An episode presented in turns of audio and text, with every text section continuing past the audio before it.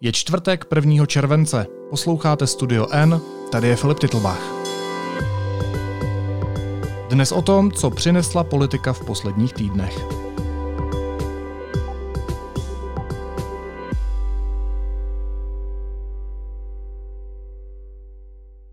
Politické dění uplynulého týdne ovlivnila živelní katastrofa na Jižní Moravě. Část kandidujících subjektů zrušila nebo utlumila kampaň. Na místo se vydali někteří opoziční předáci, kteří se osobně zapojili do odklízení trosek. V řádu hodin vyjeli do postižených obcí také někteří z vládních představitelů. Co dalšího se stalo v české politice? O tom budu mluvit s reportéry Honzou Tvrdoněm a Honzou Vědnicrem. Vítejte, ahoj. Ahoj Filipe. Ahoj, buď zdrav. Kteří politici se byli podívat na tu spoušť v jihomoravských vesnicích? Tak z toho, co jsme se dozvěděli, jednak ze sociálních sítí a potom taky z zpravodajství některých webů, tak jsme viděli fotky Andreje Babiše a Aleny Schillerové z vládních politiků a ještě Jany Maláčové, teda, která, tam, která tam za sociální demokracii byla také. A z opozičních politiků jsme viděli Víta Rakušana, která vozí kolečkem nějaké trosky a také Mariana Jurečku, takže reprezentanty starostů a nezávislých a K D U Č S L. Jana Maláčová si odtamtud přivezla fotku, jak je uprostřed nějakého domu, který je úplně spustošený. Alena Schillerová s Andrejem Babišem sedí někde na ulici. Vít Rakušan, jak už si říkal, vozí kolečko. Marian Jurečka tam přijel na traktoru. Tak zajímalo by mě, vnímáte to jako povinnou návštěvu lidí, kteří zastupují veřejnost a tak by tedy měli vědět, co se na místě přesně přihodilo, protože rozhodují o rozdělování peněz? Nebo to vidíte jako určité symbolické gesto pro ty lidi, že se o ně politici zajímají a starají? A nebo to vnímáte jako předvolební kampaň? A nebo se to musí rozdělit podle toho, kdo odkud je a jakým způsobem se na místě zachoval? Ono to platí vlastně asi všechno dohromady a vždycky, když tam uvidím politika, který mi, a teď mluvím o sobě, ale asi to platí pro všechny, který mi není sympatický, tak spíš budu mít sklon ho podezírat z toho, že si tam jede dělat P R před volbami, a když tam uvidím politika naopak mě nějakým způsobem konvenujícího, sympatického, tak budu mít sklon mu věřit, že tam, že tam měl pracovat, že se tam měl zajímat.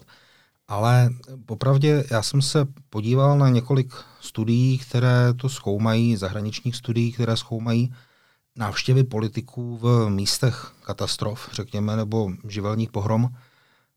To není, není, to, není, není to české specifikum, děje se to v mnoha zemích světa. My se tady v Česku dokonce ani nemůžeme odvolávat na to, že máme nějakou vyhrocenou politickou situaci a proto to teďka všichni řeší. Když se podíváš na Spojené státy, když prezidenti vyjíždějí na místa zasažená hurikánem, také si asi nebudeme říkat, že v U S A politická situace je klidná, demokraté a republikáni se vlastně mají rádi, tak to tam není. Takže Češi tady v tom, nebo Česko tady v tom není až tak výjimečné, jak by se možná mohlo zdát, byť teda tu tradici politiků jezdících na ta místa, na ta místa máme poměrně dlouhou, vlastně už od povodní v roce devadesát sedm, to byla taková první větší katastrofa v moderní době. A ono to nejde úplně oddělit, samozřejmě, že si tam nějaké P R politici dělají, vzniká už čistě tím, že je tam vidí média, která tam jsou také logicky, ale na druhou stranu to, že se politici zajímají o to, co se děje, o problémy lidí, proto si je tam volíme. Aby, aby tyhle věci řešili a aby na těch místech byli vidět a dali najevo, že je to zajímá. Takže platí vlastně všechno a nic z toho není úplně jednoznačně na kritiku, pokud se samozřejmě nedopustí nějakého přešlapu na místě.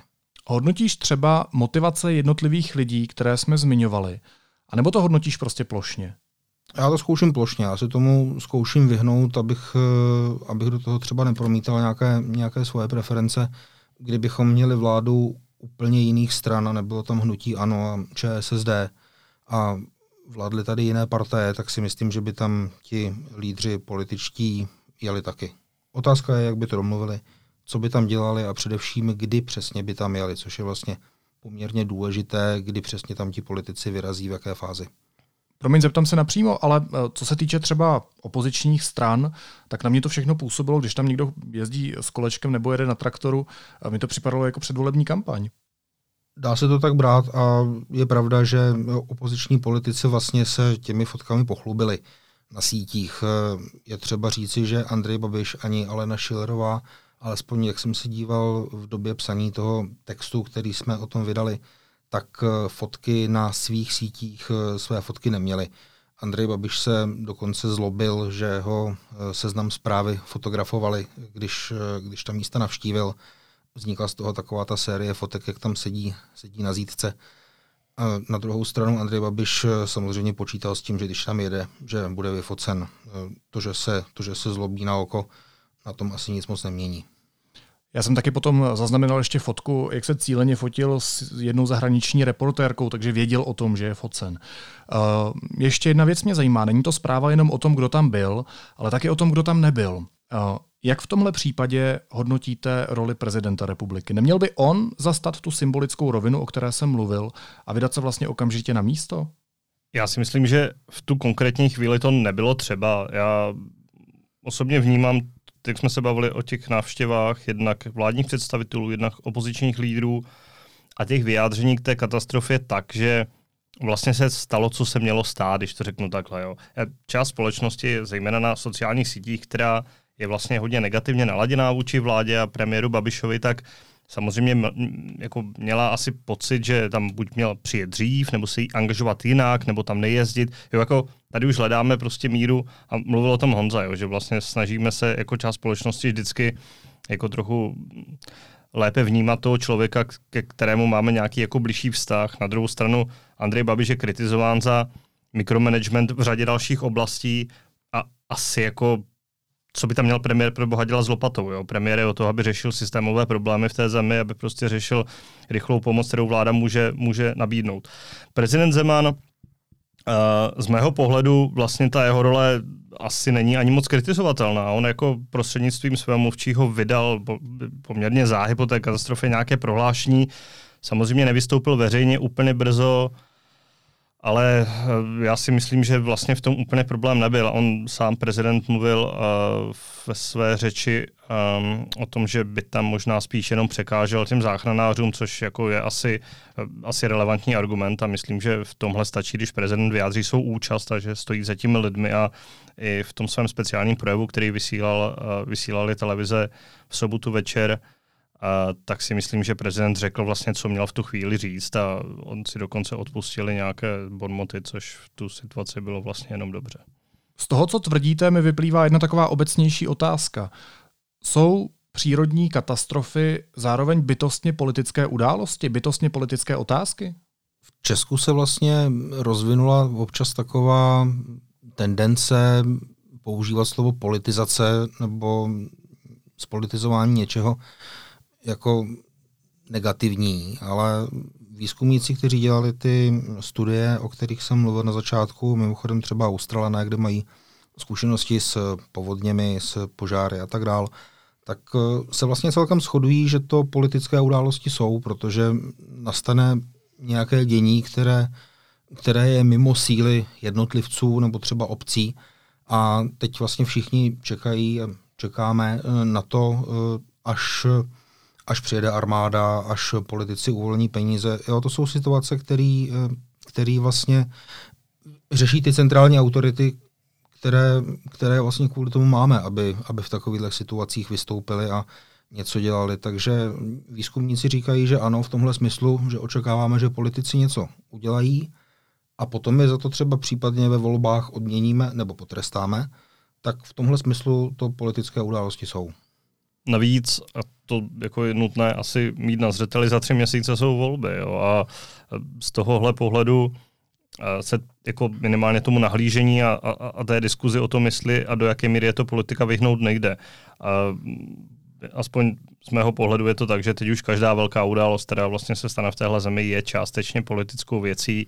Byť bych se opakoval, myslím, že zrovna v tomhle případě to ani nebylo jako nějak zneužito, že by tam prostě někdo si jel dělat jako kampaň. Ono upřímně řečeno, myslím, že by akorát uh, vlastně poškodil své další šance do voleb, že jako lidé by na tohle byli hodně citliví, zvlášť při takové události, kterou sledovala celá republika.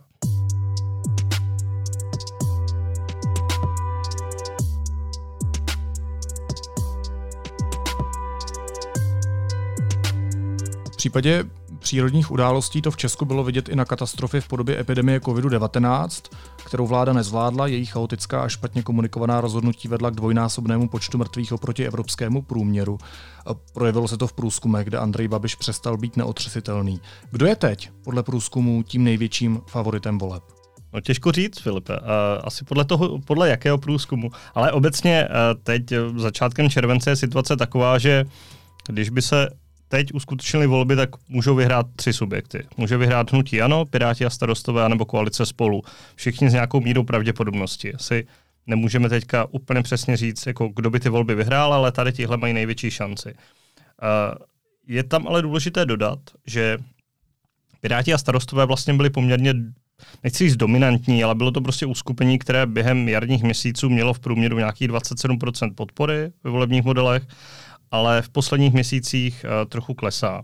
Už si jim nedaří držet uh, tu důvěru tak vysokou, jako ji měli předtím. Naopak Andrej Babiš se svým Hnutím Ano zastavil ten propad, který vlastně byl zapříčiněn tím, co zmiňoval, uh, vlastně naprostou nepopularitou vládních rozhodnutí nebo vládních opatření vůči pandemii, uh, ekonomickými dopady, dopady do vzdělávacího systému a, a celým tím komplexem, vlastně, který byl velice špatně vnímán lidmi.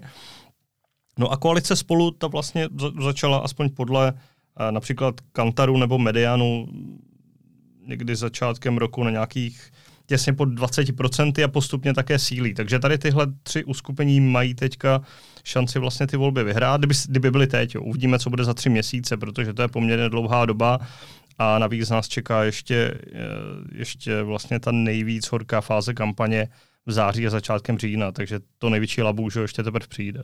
Pojďme tyhle tři momenty, který jsi zmínil, rozebrat podrobněji.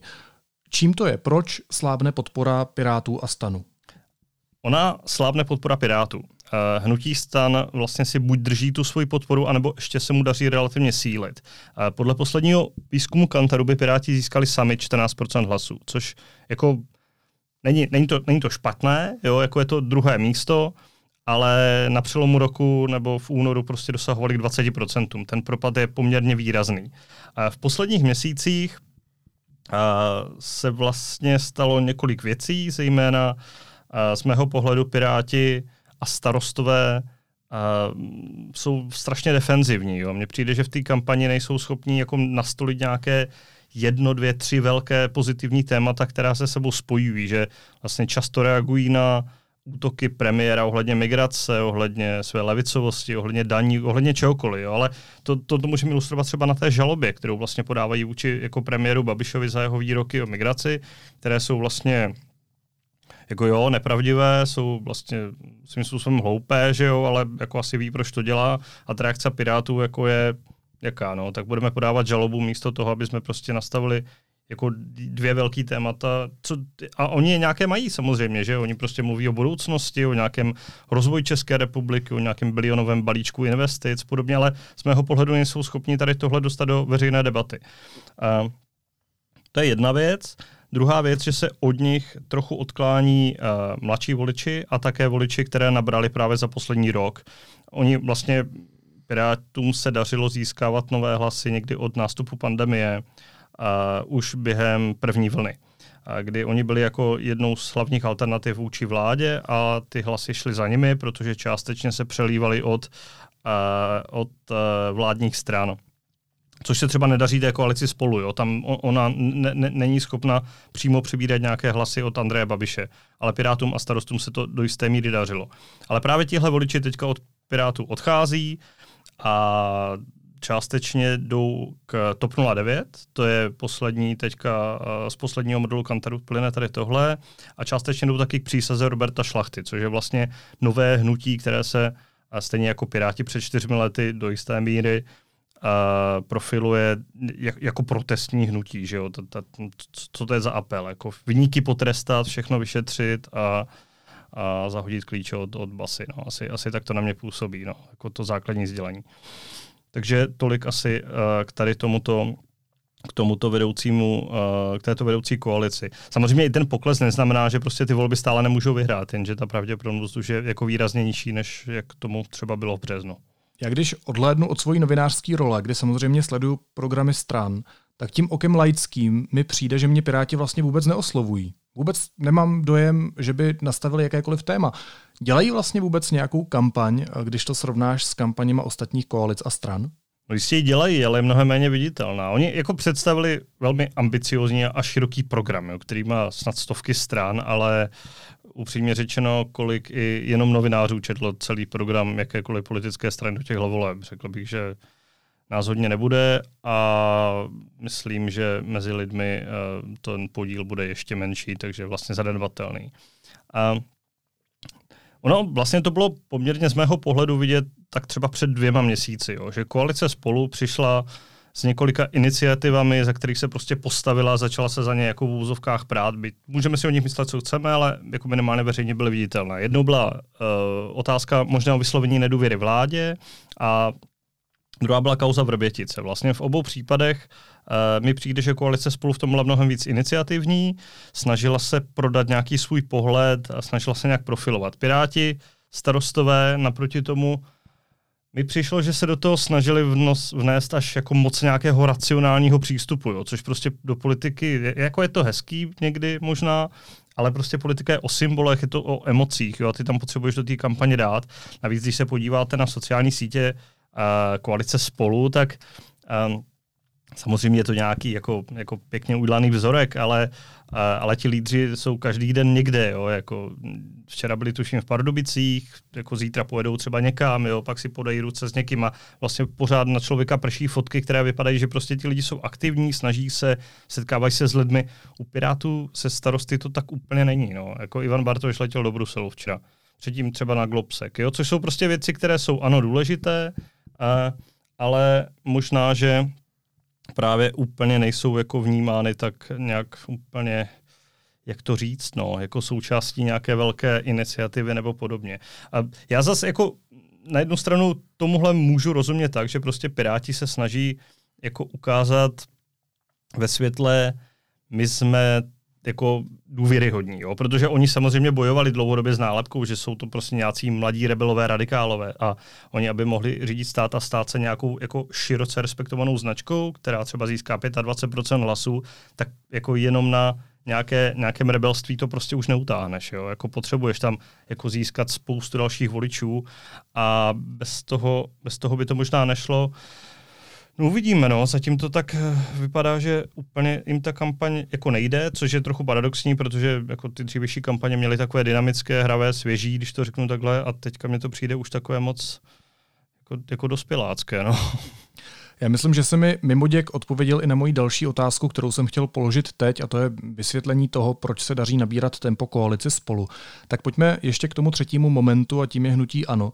Tam to vypadá, že se stabilizovalo někde na dvacet tři až dvacet čtyři procent. Je tohle pro Andreje Babiše dobrá nebo špatná zpráva vzhledem ke všem těm okolnostem? Tak vzhledem k tomu, že na minimálně některých průzkumech byl pozorovatelný sešup hnutí ANO, řekněme razantní, velký, obrovský oproti těm číslům, řekněme před pandemií nebo co si ještě nějakou dobu drželo ANO během pandemie, tak zastavení poklesu je prostě vždycky dobrá zpráva. Jo. Prostě zastavuješ, zastavuješ ústup, zastavuješ ztráty pozic, dostáváš se do situace, kdy můžeš zase začít být aktivní a zkusit, zkusit, se, zkusit dohnat to manko, které, které si nabral. Takže v tomhle smyslu to dobrá zpráva je. Samozřejmě Andrej Babiš by asi ocenil, kdyby, kdyby ta procenta měl vyšší, ostatně kdo ne. Otázka je potom, co se z toho vyvine, jak přesně se to přetaví v nějaké volební zisky. Tak víme, že, víme, že tu strategickou výhodu prvního pokusu e, tvořit vládu chce premiér, chce prezident Zeman nechat Andreji Babišovi. Dal to najevo tím, že řekl, že pověří sestavením vlády vítěznou stranu, respektive hnutí, to znamená tu jednu konkrétní stranu, která bude mít nejvíc poslanců, ne koalici, čímž vlastně omezil, omezil možnosti, že by ten první pokus dal Petru Fialovi a nebo Ivanu Bartošovi. Takže tahle výhoda Andreje Babiše vlastně trvá, on s ním může nadále pracovat. A já si myslím, že to zastavení propadu, které, které jsme teďka pozorovali u hnutí ANO, tak uh, bude souviset uh, s tím, že tady se na nás nevalí ty špatné zprávy, uh, jak je epidemická situace úplně šílená a jak tady umírají stovky lidí denně, to už je minulostí, to už, to už je pryč a lidi asi vidí vlastně celkový obraz v médiích ten, že, že se Česko nějakým způsobem očkuje, že ta čísla jsou poměrně nízká teďka, epidemická a prostě ono je to zprofanovaný, ale teď je trochu líp, když to srovnám, když to srovnám s lednem, únorem, těmihle měsíci, kdy ty epidemie tady bylo plno. Takže to je to, co Andrej Babiš teďka potřebuje udržet, asi proto se také řeší, jaké všechny hranice budou zavřené a jak to udělat, aby, aby si tady nerozjela další vlna epidemie, protože to by samozřejmě, když ti vláda prostě slibuje, že očkování je řešení a potom se najednou rozjede epidemie znova, no tak tomu asi už úplně neuvěříš, i když si předtím byl pevně odhodlán volit ano. Pod hranicí volitelnosti jsou sociální demokraté i komunisté, podle toho nejnovějšího průzkumu. Naopak nad pětiprocentní hranicí se objevila Přísaha. Jak si tohle vysvětlujete? Já si v zásadě myslím, že všechny ty tři strany mají aktuálně zhruba podobnou šanci, aby se do sněmovny dostaly. To je sociální demokraté a komunisté, to záleží na to, u které agentury se díváme právě na ta jejich čísla. Uh, oni jsou v podstatě pořád na svém. Uh, u každé té agentury vždycky jakože ten trend je vlastně rovnej. Jo? Tam jako buď má někde tři celá pět až čtyři procenta, nebo má někde šest procent, takže v zásadě se někde motají kolem té hranice. Přísaha ta uh, proti těm dvěma zmíněným tradičním levicovým stranám uh, ta roste. Jo? Ta, ta roste setrvale poměrně jako rychle. Dá se říct, že každý měsíc má o jeden procentní bod víc, to se může klidně zrychlit. Přísaha z mého pohledu prostě trefila zas dobrý čas a dobré téma. Po iks té znova prostě Čechům se Robert Šlachta rozhodl, že prodá boj proti korupci jako hlavní téma voleb. No. Evidentně to pořád funguje, začalo to věcmi veřejnými dvacet, kdy Vít Barta s Radkem Jonem bojovali proti dinosaurům, pokračovalo to v roce dva tisíce třináct, kdy přišlo se svou antikorupční revolucí nespokojený občan ze zdola Andrej Babiš a pokračovalo to vlastně v minulých volbách částečně Piráty. Je to prostě téma, které v Česku zabírá dlouhodobě. Ať to může znít jakkoliv zvláštně, tak je to tak. A Robert Šlachta má tu výhodu z mého pohledu, že aktuálně podle dat, který vlastně vidíme u všech agentur, tak je tu velká deziluze z politiky, jako fakt velká. Jo. Tady jako důvěra v politiku je někde pod kolem patnáct až osmnáct procent. To už fakt jako věří no, stranici a jejich rodiny, jako jo, že, že je to v pohodě. Jako když to jako budu hodně karikovat. Jo. Tady důvěra v jednotlivé politiky velice klesla. Podle C V V M nemáme jediného jako politika, který by měl důvěru aspoň třicet procent lidí. To je, to je opravdu málo.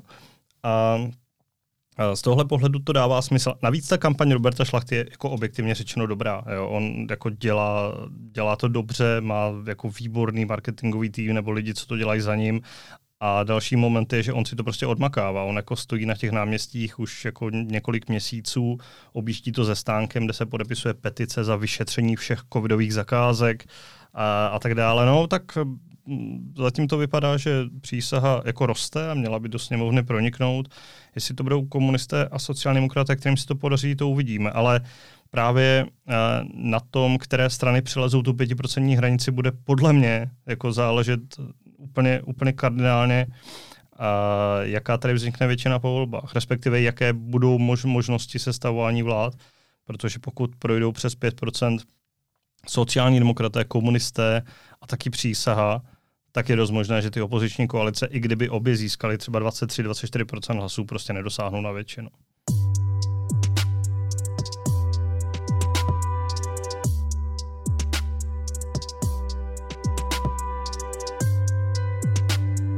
Ty jsi teď zmínil, Honzo, jeden docela zásadní průzkum, ten se týká právě důvěry v politiky. Jak se říkal, tak data C V V M ukazují, že v Česku není aktuálně ani jeden politik, kterému by důvěřovala alespoň třetina lidí. Čím to je? Proč mají Češi tak nízkou důvěru v politiky? A proč je to problém? Já možná bych malinko do toho vstoupil takovou úvahou. My jsme prošli covidovým rokem, kdy se na nás valila úplná strašná spousta opatření a změn a vlastně požadavků, co máme, co nemáme dělat a tak dál. A Pokud, a tomu jsme nečelili sami, tomu čelil vlastně celý, čelí celý svět a ta opatření v různé míře se projevovala, vlády nějakým způsobem nastavovaly po celém světě. A to, co při takovéhle situaci vlastně potřebuješ, je, aby ta vláda měla nějakou elementární důvěru, aby lidi pochopili, že teď je to důležitý, teď je potřeba zabrat.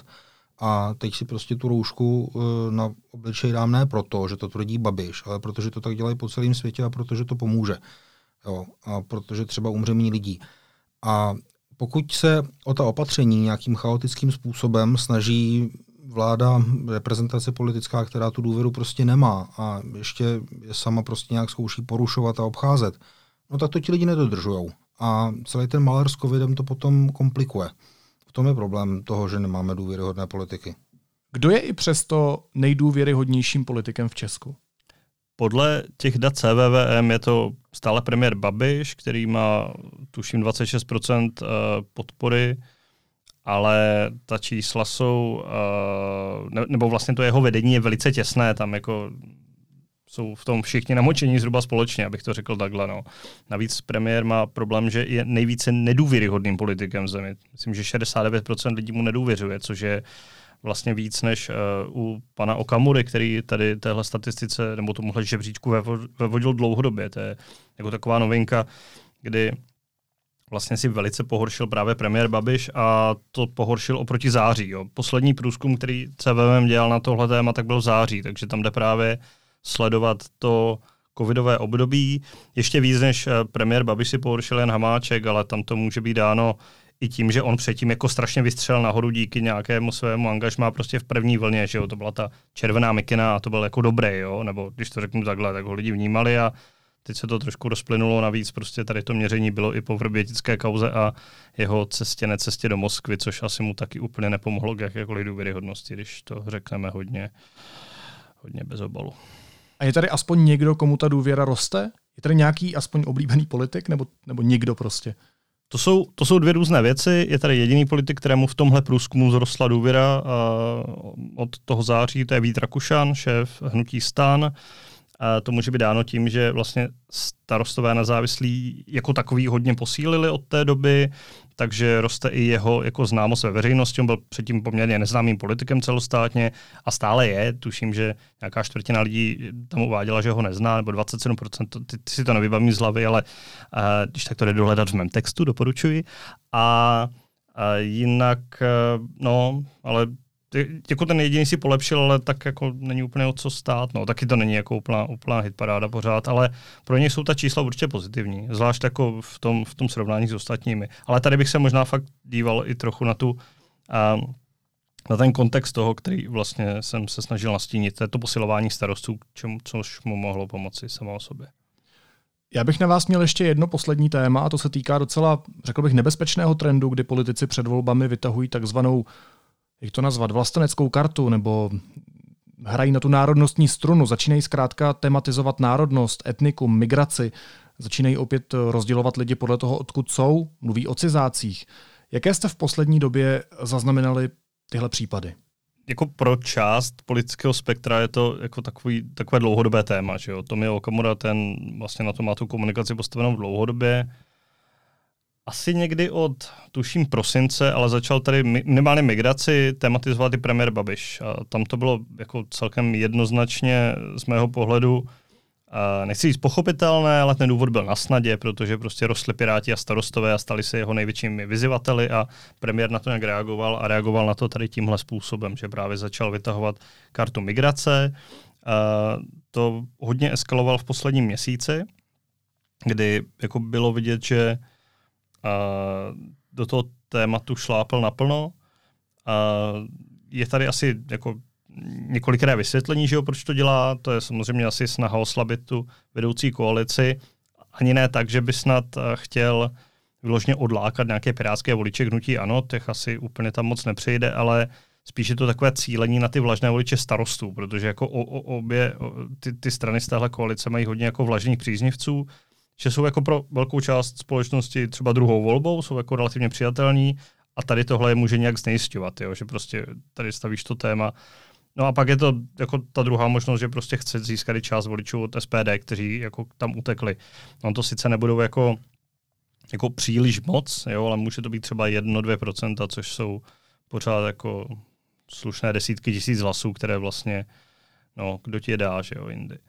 Tak to je asi, a, asi příklad a, vlastně premiéra Babiše, ale obecně to téma migrace, ono asi bude i trochu živé, no. Když jsme vlastně a, popisovali a, tady s Honzou nedávnou studii z tému, a, tak tam vlastně a, jedním ze závěrů, která se týkala vlastně rozdělení společnosti, tak jeden ze závěrů bylo, že právě téma migrace má pořád jako obrovský štěpící potenciál ve společnosti, což jako myslím, že ti politici moc dobře ví a vlastně každá strana, ať má téma na migraci vlastně jakýkoliv, tak do toho programu ji dává jako na poměrně čestná místa, aby aspoň ujistila lidi, že žádné kvóty, jo, že kvóty jsou fuj a pak se můžeme bavit o čemkoliv jiným.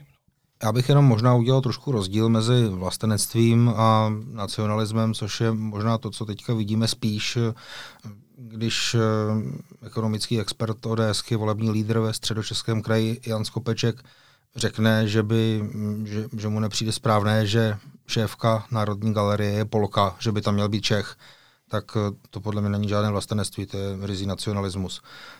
Podobně teďka teda bývalý poslanec, jestli se nemýlím, tak současný senátor za TOP nula devět Herbert Pavera, tak ten se zase pustil do premiéra Babiše, že není Čech a nikdy nebude.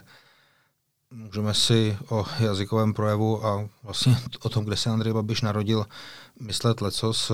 Ano, nebylo to na území současné České republiky, ale tak kdo je Čech, tak to určuje, pokud vím, to, jaké má státní občanství. Takže tady to jsou takové karty, které prostě ty politici zkouší, možná, možná ani ne třeba, nebo možná kromě odloudění pár voličů e, od jiných stran, tak možná zkouší apelovat i na některé nevoliče, jestli to, jestli to náhodou necinkná, jestli, jestli to dalších pár desítek tisíc hlasů nepřinese.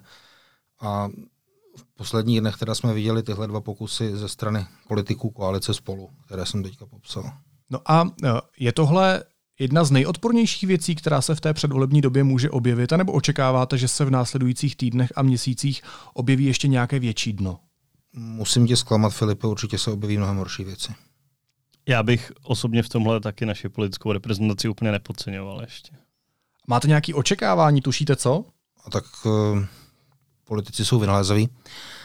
Já si myslím, že ještě jsme pořádně tyhle volby nehráli sudeckou kartu, romskou kartu, té migrace taky ještě bylo mnohem méně, než jí bude, takže tohle jsou evergreeny, který litium, že bylo minulý volby, čistě produkt vlastně konspiračních webů, které přejal do své politické výzbroje Andrej Babiš a útočil, útočil s tím na Č S S D. Tak tohle jsou prostě všechno věci, které... které přijdou a no, neříkám, že konkrétně tyhle, ale v nějaké podobě se to prostě opakuje a mutuje, mutuje každé volby. Hosty podcastu byli političtí reportéři deníku N Honza Vidnicer a Honza Tvrdoň. Moc vám oběma děkuju a mějte se hezky. Ahoj. Hezký den. Díky, ahoj. A já ještě dodám, že politice se teď před volbami budeme ve Studiu N věnovat čím dál víc. Od příštího týdne se můžete těšit na rozhovory kolegy Honzy Moláčka se zástupci stran a hnutí.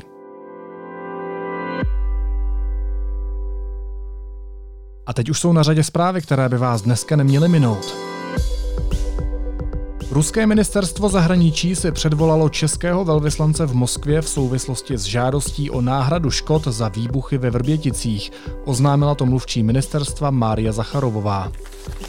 Všechny země Evropské unie, kromě Irska, začaly přijímat covidové cestovní certifikáty. Ty lidem až na výjimky zaručí cestu přes hranice bez dodatečných omezení. Podle šéfky Evropské unie jejich úřady vydaly už přes dvě stě milionů. Americký komik Bill Cosby, který byl odsouzen za omámení a znásilnění své někdejší přítelkyně, bude moci opustit vězení. Pensylvánský nejvyšší soud zrušil předchozí rozsudek. Cosby byl první celebritou odsouzenou za sexuální zneužívání od propuknutí hnutí Me Too. Lidé budou pravděpodobně už letos dostávat občanské průkazy s čipy, na nichž budou jejich otisky prstů. Počítá s tím nový zákon o občanských průkazech, který dnes schválil Senát. Normu nyní dostane k podpisu prezident. A všechny Češky si budou moct nechat úředně zapsat své příjmení v mužském tvaru. Změnu přinese novela o matrikách, kterou Senát schválil.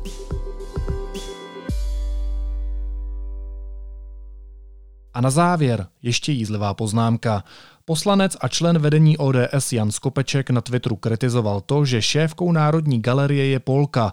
Instituci s přídomkem Národní má podle něj vést prostě Čech. Věděli jste, že v názvu O D S stačí změnit jedno písmeno a vznikne S P D? Naslyšenou zítra.